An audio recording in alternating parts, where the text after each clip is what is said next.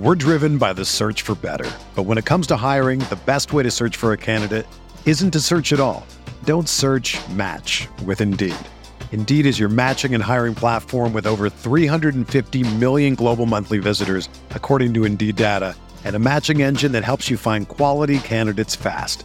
Ditch the busy work. Use Indeed for scheduling, screening, and messaging so you can connect with candidates faster.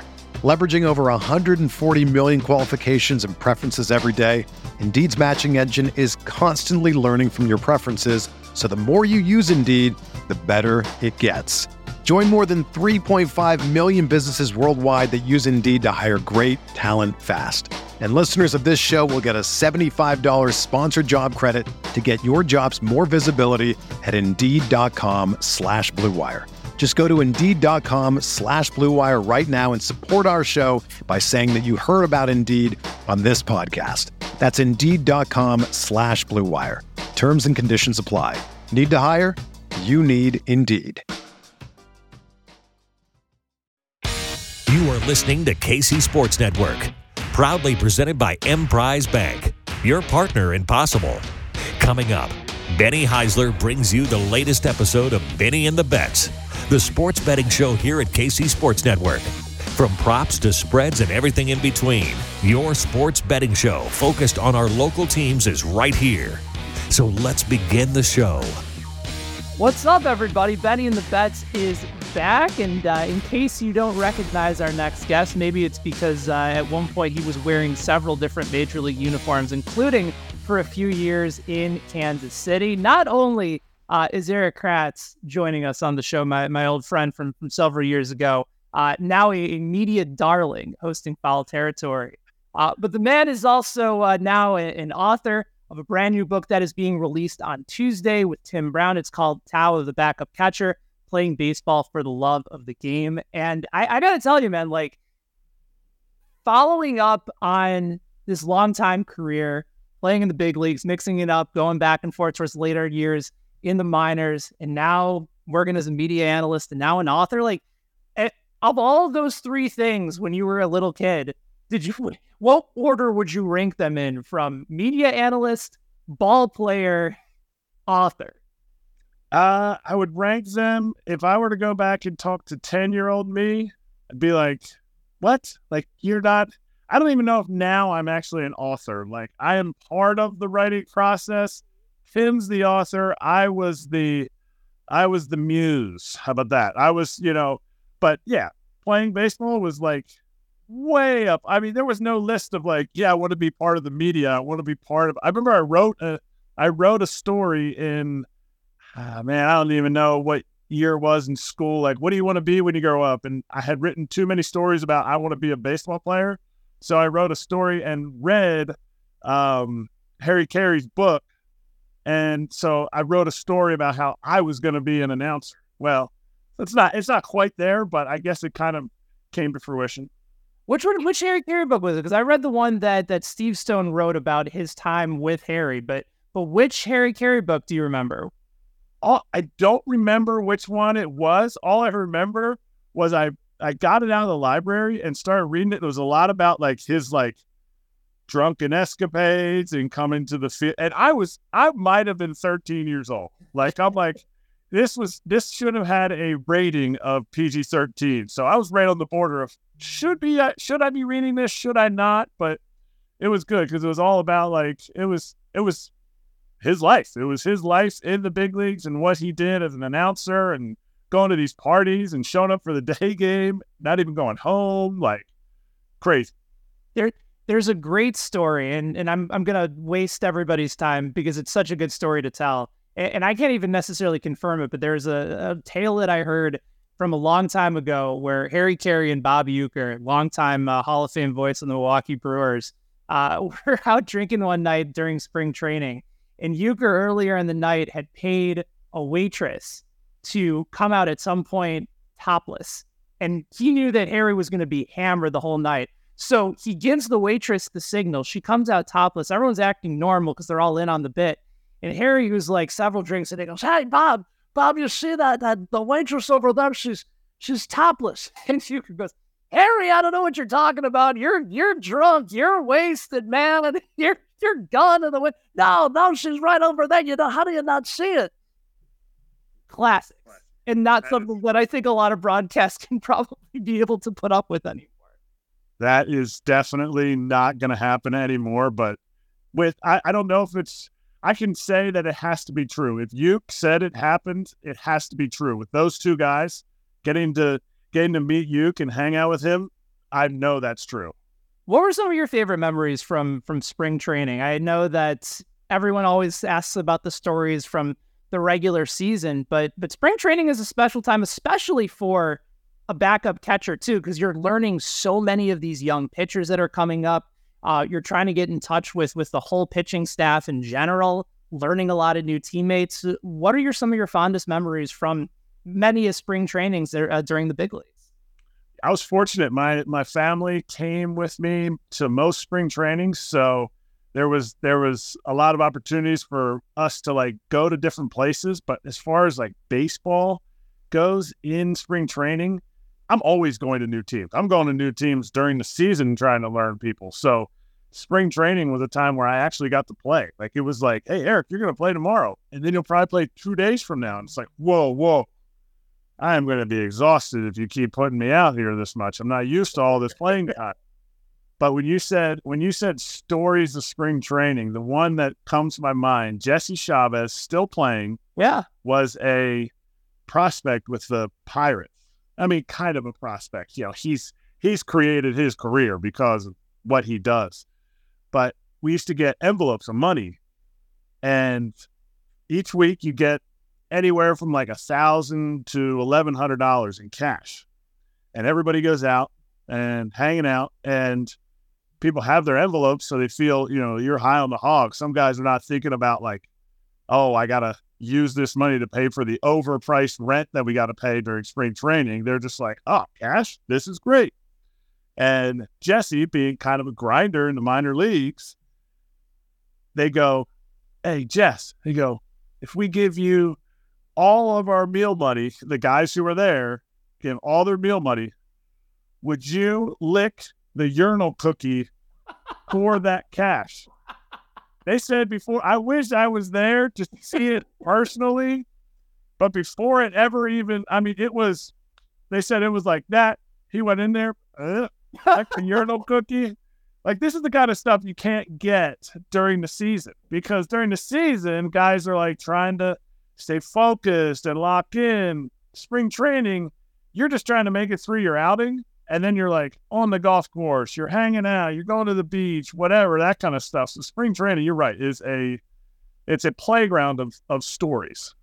I want to go back to to the 10 year old self that you brought up a little bit earlier. Did you know in the midst of wanting to be a ball player that you wanted to play catcher? And then what was sort of your original connection to the position that's now gotten you 30 plus years later in the media, long time playing career, and now a uh, and now an author as well. Uh, yeah, no. At 10 years old, I was like every other kid. I played shortstop. The best players play shortstop, and then I became.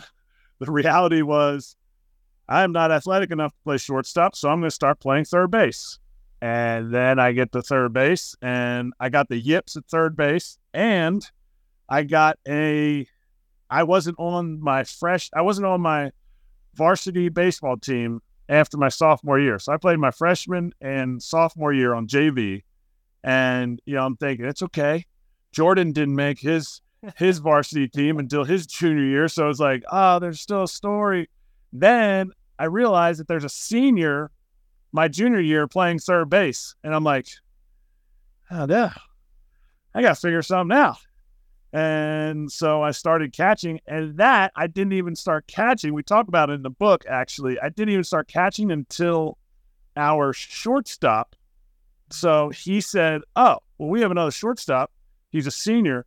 I'll catch. And whenever I'm not catching, I'll go in and pitch. And I was like, That's me. Like, I'll catch. Like, he, so he was going to be the starting catcher. So I thought I had the job. Then he was like, Oh, no, don't worry about it. I'll catch. And I was like, yeah, but I don't play anywhere else. I'll just sit on the bench. He got caught smoking on campus. And so he got suspended for a game. And I came out, I started that game. I hit an opposite field home run in my first at bat, and I played every game since.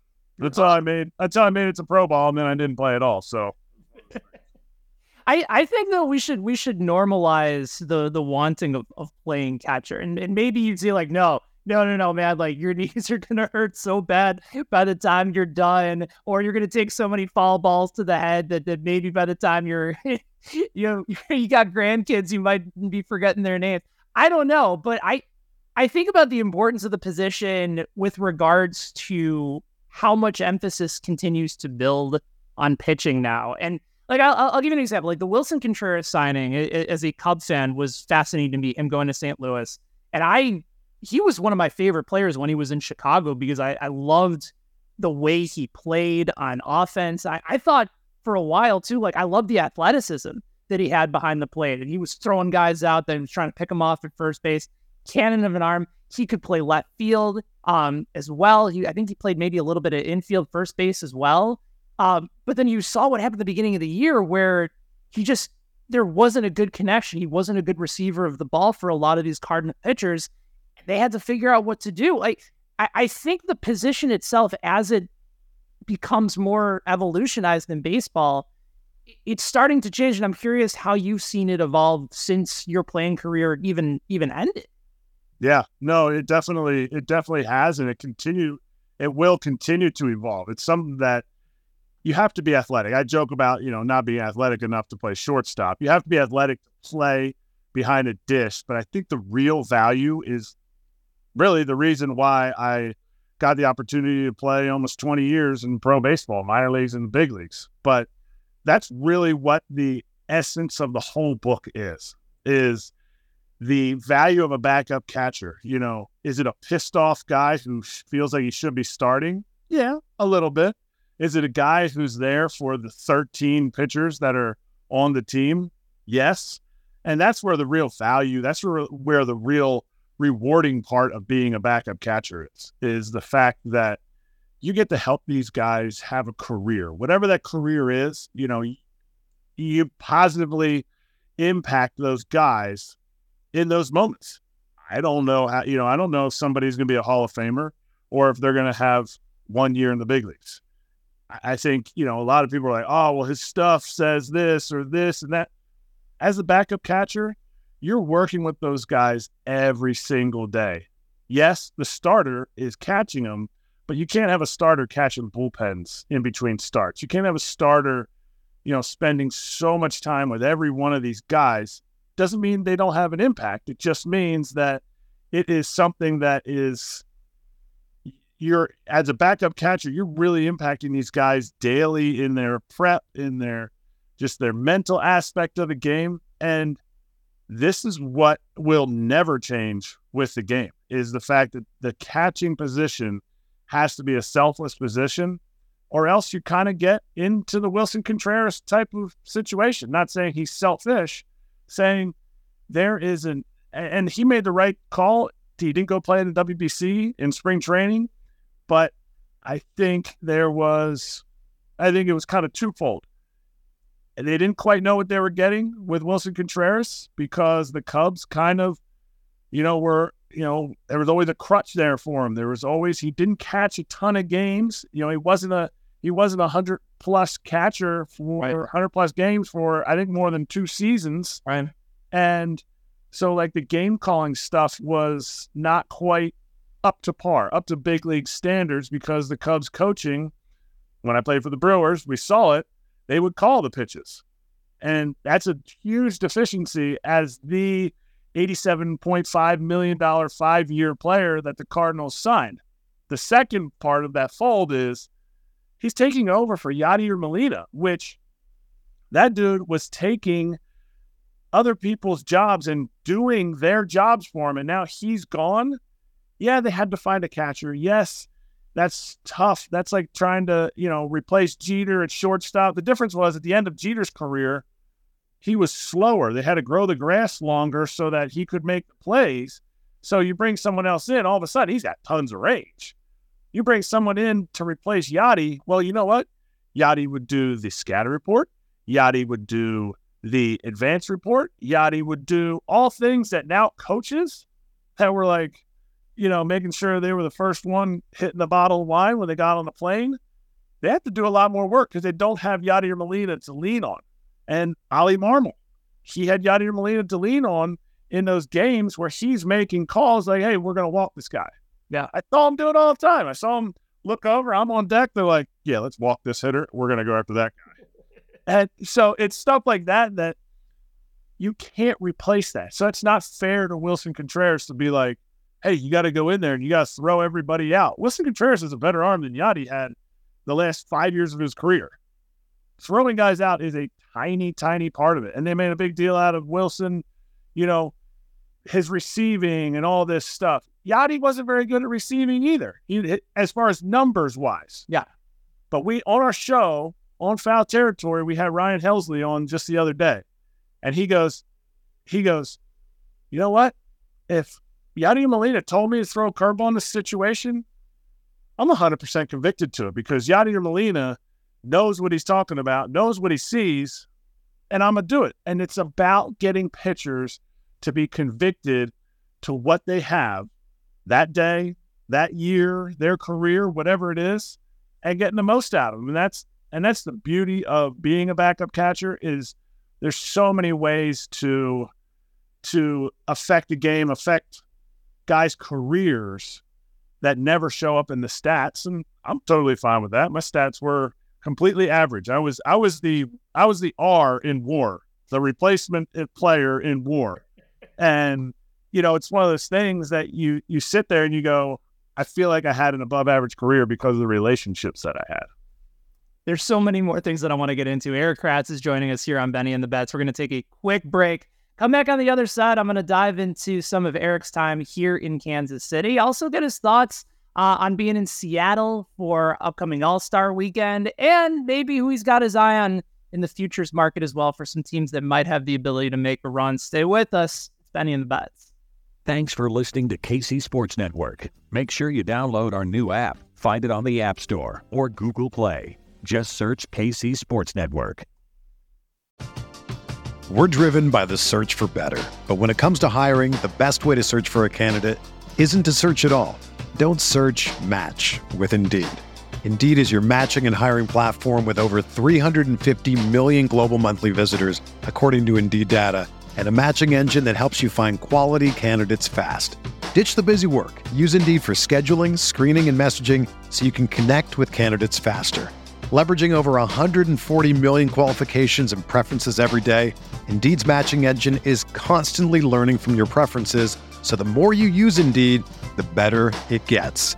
Join more than 3.5 million businesses worldwide that use Indeed to hire great talent fast. And listeners of this show will get a $75 sponsored job credit to get your jobs more visibility at Indeed.com slash BlueWire. Just go to Indeed.com slash BlueWire right now and support our show by saying that you heard about Indeed on this podcast. That's Indeed.com slash BlueWire. Terms and conditions apply. Need to hire? You need Indeed. The best way to learn a language? Immersion. Living where the language is spoken and using it every day. But if that's not in the cards this year, you can still learn a language the second best way, and that's with Babbel. Be a better you in 2024 with Babbel, the science-backed language learning app that actually works. Don't pay hundreds of dollars for private tutors or waste hours on apps that don't really help you speak the language. Babbel's quick 10-minute lessons are handcrafted by over 200 language experts and help you start speaking a new language in as little as 3 weeks. Babbel's designed by real people for real conversations, and their tips and tools are approachable, accessible, rooted in real-life situations and delivered with conversation-based teaching so you're ready to practice what you've learned in the real world. Here's a special limited time deal for our listeners. Right now, get up to 60% off your Babbel subscription at babbel.com slash bluewire. That's 60% off at babbel.com slash bluewire, spelled B-A-B-B-E-L dot com slash bluewire. Rules and restrictions apply. Entertain, educate, inform. KC Sports Network. All right, so Erik Kratz is back with us here on Benny and the Bets. So I want to I want to fast forward because I know that there were plenty of those years in Pittsburgh and Philadelphia and Toronto, but you make your way to Kansas City. Um, I think it's only your your fifth big league season because you, you got called up at age 30 for Pittsburgh. Uh, so you come over, I, and I think this is still crazy to me to think about. It was wasn't it you and um, was it Liam Hendriks that was in that trade to Kansas City? And uh, oh yeah, yeah, and then it was Jason Frasor might have been a part of that deal as well. No, oh. he was already he was already over here. Frasor was already there. Okay, but you come over to Kansas City, and we talk about sort of the impact of the backup catcher. You always used to joke with us when you would join myself and Danny and Carrington on the drive that like, yeah, I, I get the backup Sal Perez. I'm I'm not really sure what I'm supposed to do here other than just like be like, hey, hey, big dog, you good? What cheerleader? What were what were some of those those memories of of working together with Sal, working on those Royals teams, being a part of those Royals teams, really during the the heyday of of, of a 30 year run in Kansas City that finally started to see something positive happen.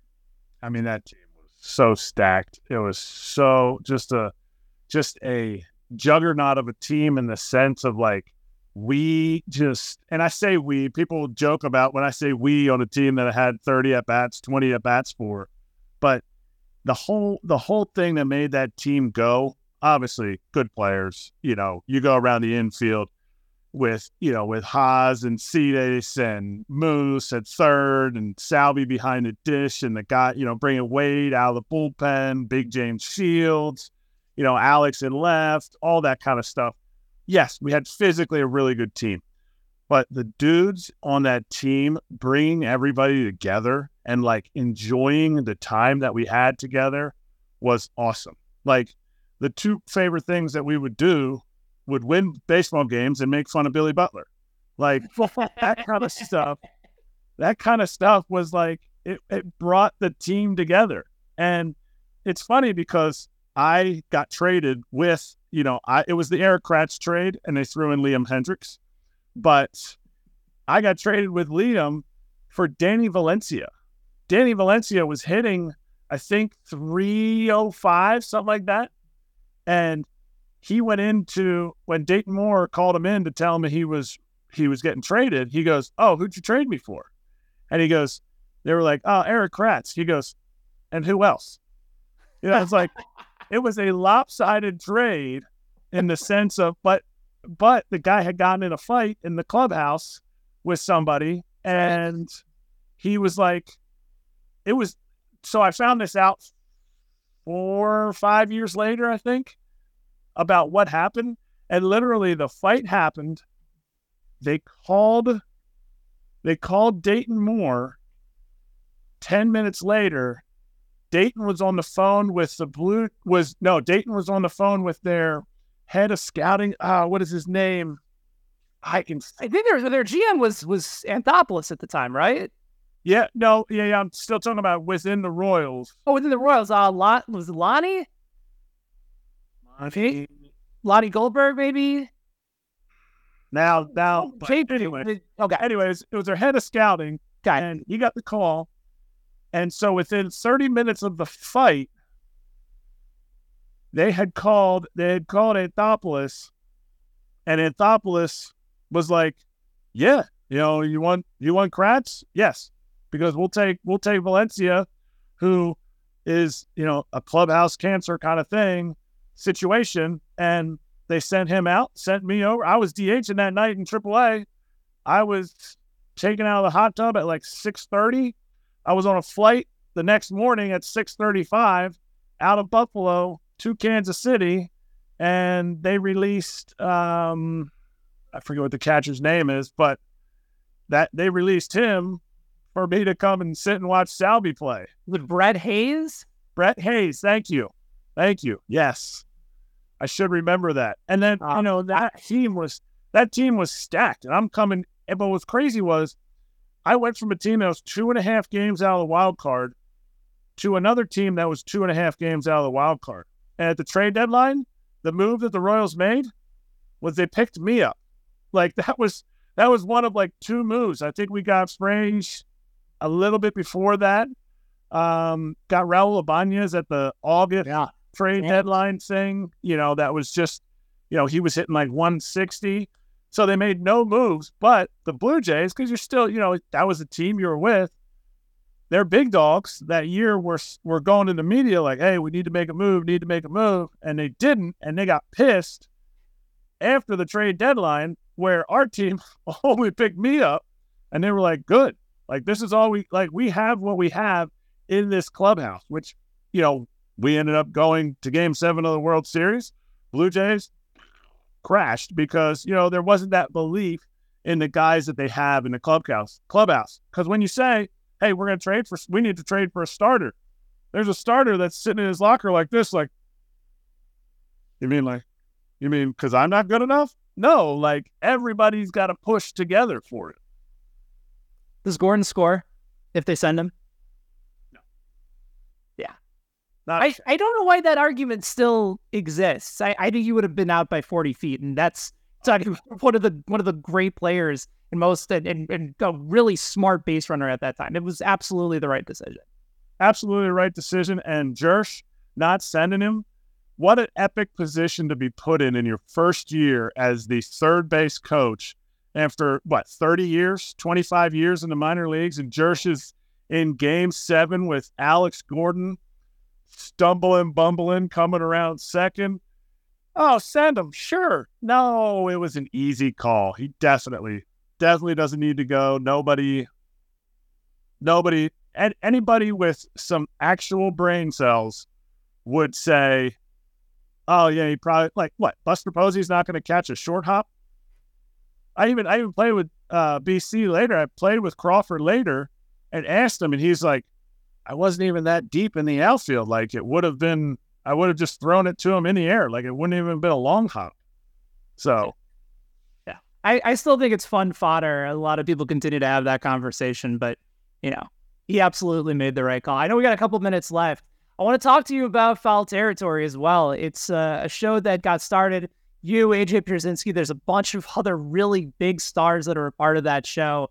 And it kind of feels like it's the show that was like if you sort of did the elevator pitch for what Inside the NFL is, it's that, but then you're you're allowing the actual personalities of these big league ball players to really come and shine through in an environment that suits them, that makes them feel really comfortable, and does basically what baseball has failed to do for a long time, which is to highlight not just a certain star in a certain market, but all these guys that relate to so many of the fans that are going out and supporting them. How did everything come together for you to be a part of that show? And has there been anything that's really stood out since you've become a part of the show, whether it be interviews or bits or uh, what's been the maybe your favorite part of of foul territory to this point?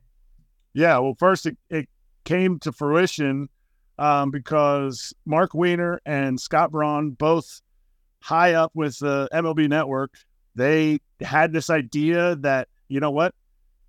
Cable TV is kind of where it's at. You know, streaming is how people are digesting their content right now. And baseball was just 10 years behind.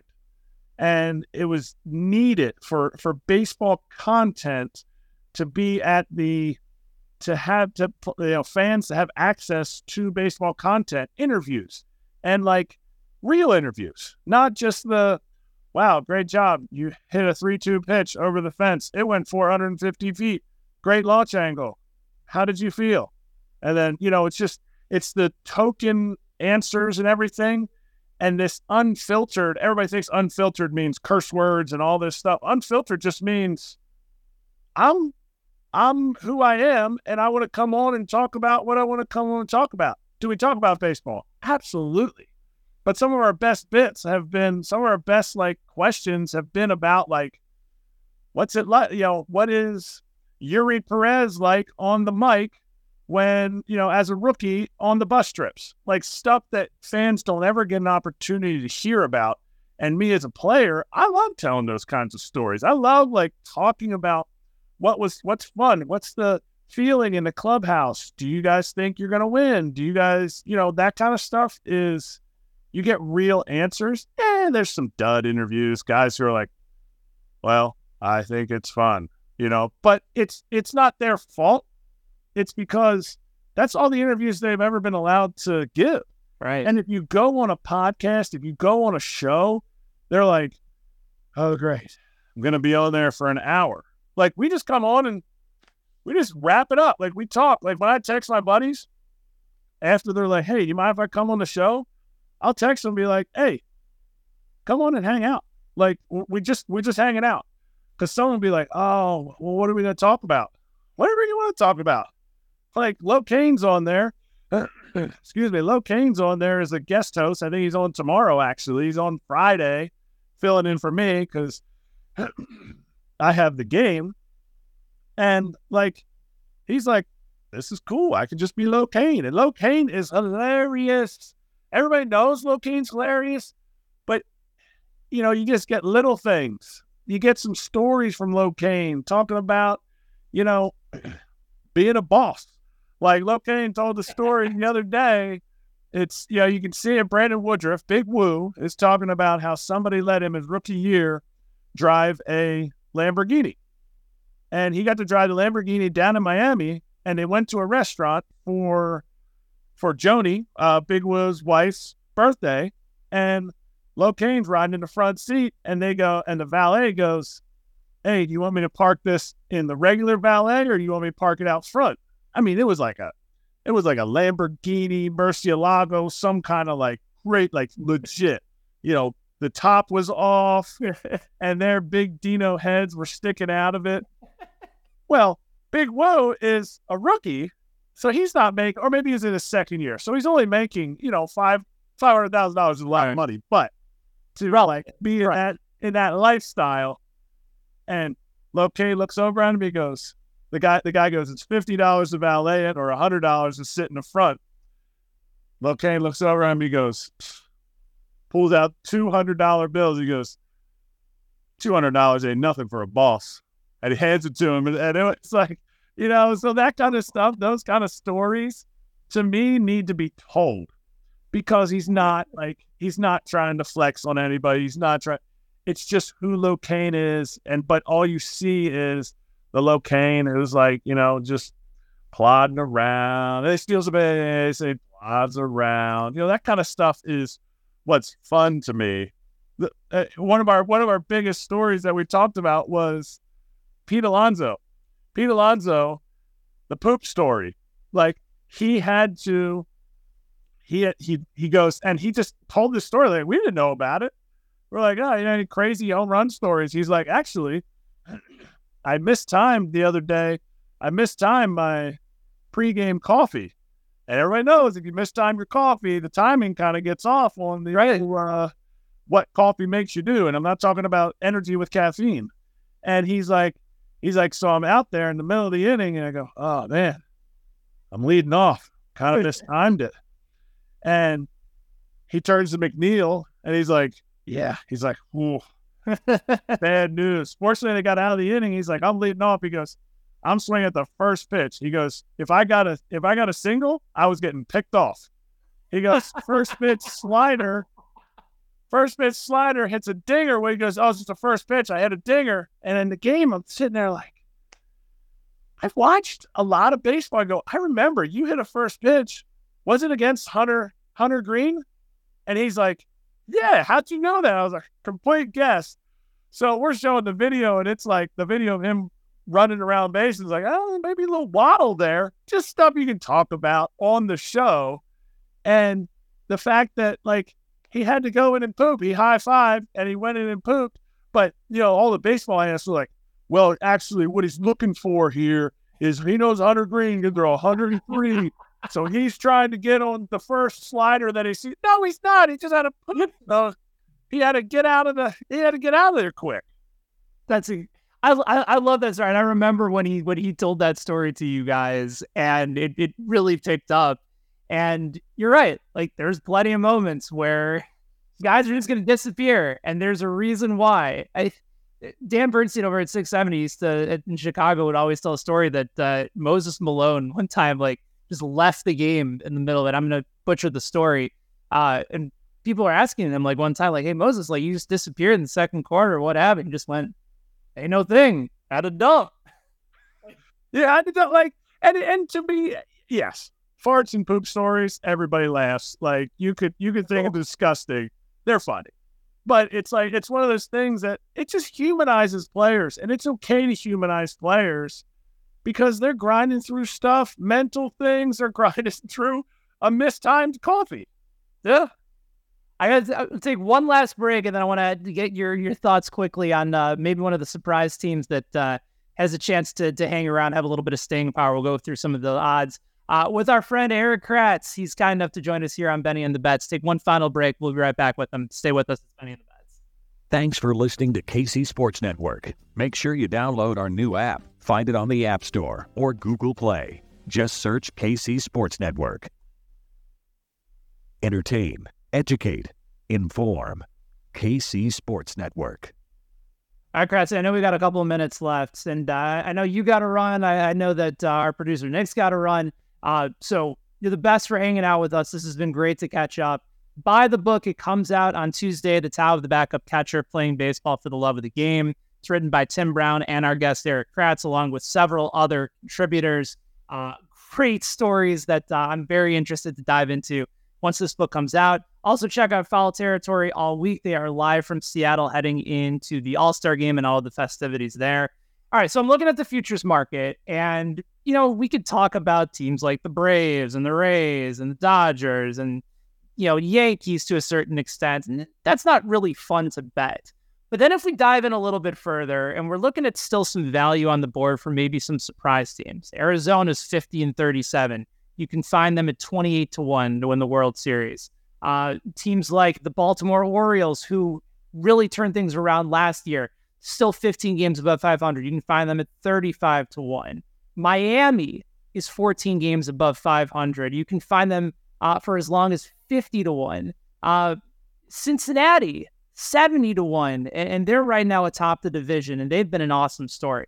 Looking at the teams that have surprised so far over the course of the season, do you look at any of those and say, yeah, I, I think they have some staying power here to at least make a run, get into October? And, and as you and I both know, man, all it takes is you just got to get into October because weird shit can happen in October.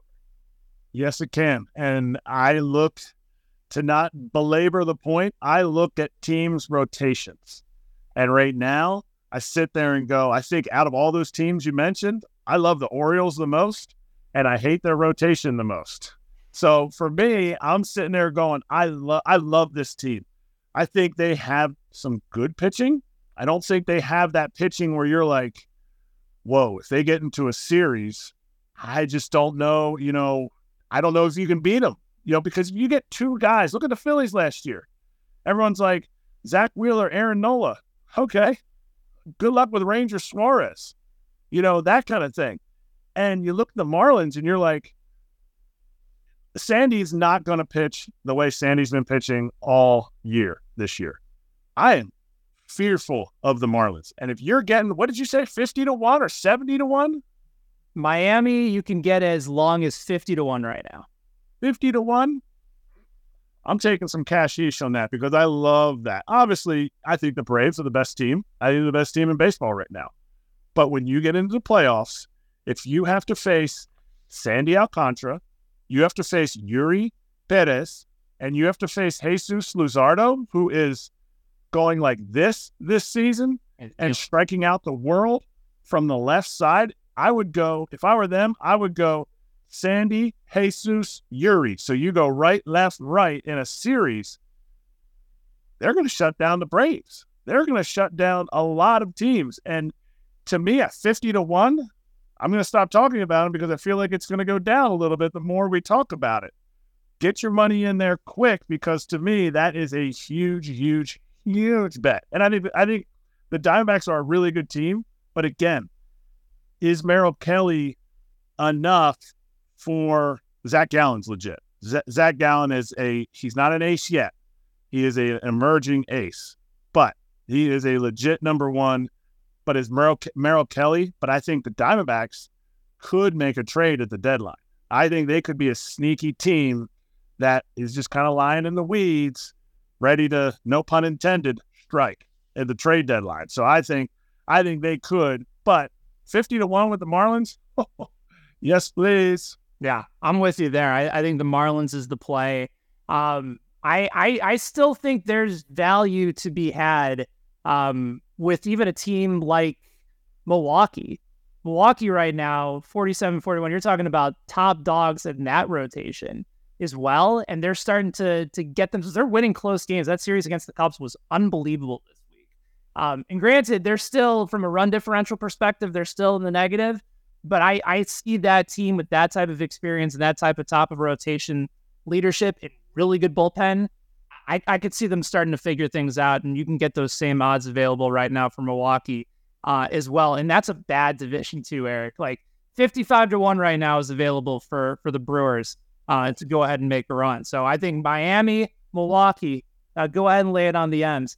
Erik, you're the best, man. I appreciate you hanging out with us. Enjoy Seattle. Book comes out on Tuesday. Please go check it out. You can find it on Amazon or wherever books are sold. Are you, going to be doing any touring? Are you going to be uh, coming into different towns, uh, side autographs, kissing babies when uh, whenever the book comes out? I don't think anybody wants me to kiss their babies. That's that's not. I make babies cry for some reason. Something about my, I think it's my nose. I used to have a beard, and so I thought the babies would cry for the beard, but I think it's my nose. Huge nose, babies are afraid of. But yeah, I'm gonna be going around. I'm gonna be wherever they want me to go. I don't know. I, have never written a book. I've never been a part of this. So you know, the publishing group they're trying to set stuff up. I'd love to. My thing is, you know, you come in and people are like who is this? Like, what? what is this guy? You know, I have a World Series ring with the Royals, and I had four at bats. Like, you know, they're sitting there going, "Oh, cool. We brought in an ex Royal. That's awesome. Always Royal." But you know, so wherever I'm going, I think I'm. I think I'm going to try to go to. uh I think I'm to try to go into the booth with the Phillies, just try and promote the book, and hope people really enjoy it. All right, man. Well, if you're in Kansas City, obviously don't don't hesitate to hit us up beers, barbecue, whatever you want is on us. And uh, it's great to catch up with you, man. Continued success uh, and, and all the best to you, man. Enjoy Seattle. Good to see you again, Benny Fresh. Thank you for listening to KC Sports Network. We appreciate your support. Don't forget to hit that follow button and leave us a review if you like what you heard. You can find all six of our channels covering the Chiefs, Royals, Sporting KC, and the KC Current, plus KU, K State, or Mizzou by searching KCSN wherever you listen to podcasts. We're also on YouTube. Entertain, educate, inform. KC Sports Network.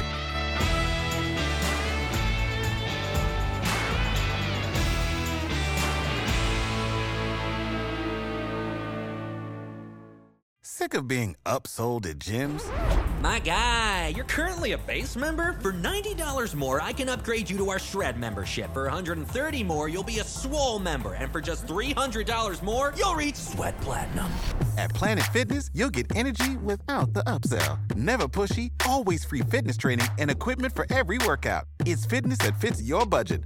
Join Planet Fitness for just $1 down and $10 a month. Cancel anytime. Deal ends Friday, May 10th. See Home Club for details.